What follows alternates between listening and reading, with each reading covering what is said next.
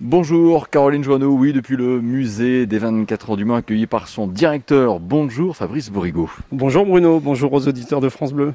Si on a voulu venir vous voir absolument, c'est parce qu'il paraît que là, dans le musée des 24 heures du Mans en ce moment, il y a la présentation de l'une, sinon peut-être la voiture de collection la plus chère au monde Exactement, ou tout du moins la plus exceptionnelle. Le prix est une chose, mais on a une sorte de joconde euh, puisqu'on est dans un musée. La Ferrari 250 GTO. C'est vrai qu'aujourd'hui, sur les marchés, c'est la voiture la plus chère. Elle s'envole autour de 50, 55, 60 millions d'euros. On est dans l'irrationnel, l'exceptionnel, mais euh, c'est une GTO. Mais pourquoi alors justement cette euh, valeur, pour que cette flambée des prix aussi autour de cette voiture, qu'est-ce qu'elle a de particulier? Tout simplement, c'est une Ferrari. Elle illustre euh, la réussite et le développement de cette marque qui est probablement la plus prestigieuse au monde ou la plus connue au monde. Et je pense que la 250 GTO, Gran Turismo Homologate, est vraiment l'expression de ce que Ferrari a produit, c'est-à-dire une voiture de sport faite pour rouler sur la route et surtout, probablement, ce qui fait la signature de cette machine, c'est une ligne, un design qui est absolument formidable. La voiture qui est à côté de nous est belle, mais elle n'est pas rouge. Elle n'est pas rouge tout simplement parce qu'elle est engagée par le North American Racing Team, cher à un grand euh, de l'histoire des 24 heures du Mans, Luigi Chinetti.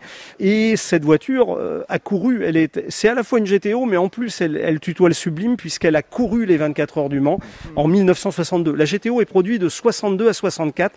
37 exemplaires sont produits de, de, de ce modèle. ce qui est exceptionnel ici, Fabrice Bourrigo, musée des 24 heures du Mans, c'est quelque part ce corner Ferrari que vous avez aménagé parce qu'elle côtoie justement à la 166 mm la voiture de la première victoire de Ferrari aux 24 heures du Mans en 1949. Exactement, engagé là encore par Luigi Chinetti qui, qui, remporte à son volant sa troisième victoire au Mans. Donc on a une histoire Ferrari, mais une histoire autour de Chinetti et Dunart, et surtout une histoire qui est annonciatrice. Nous avions une fierté énorme de pouvoir mettre en œuvre ce corner au moment où Ferrari annonce son retour au départ des 24 heures du Mans en 2023. Et puis si on regarde bien sur le côté aussi Fabrice Borrego, on a le corner Le Mans 66 avec la Ford GT40, ici la Ferrari 250 GTO.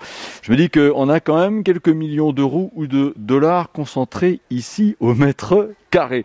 Merci beaucoup Fabrice Bourrigo et à bientôt sur France Bleu Merci Bruno, à bientôt, venez nous voir. absolument, si vous avez envie Caroline en effet de voir la Ferrari 250 GTO, c'est maintenant qu'il faut venir au musée des 24 heures du Mans.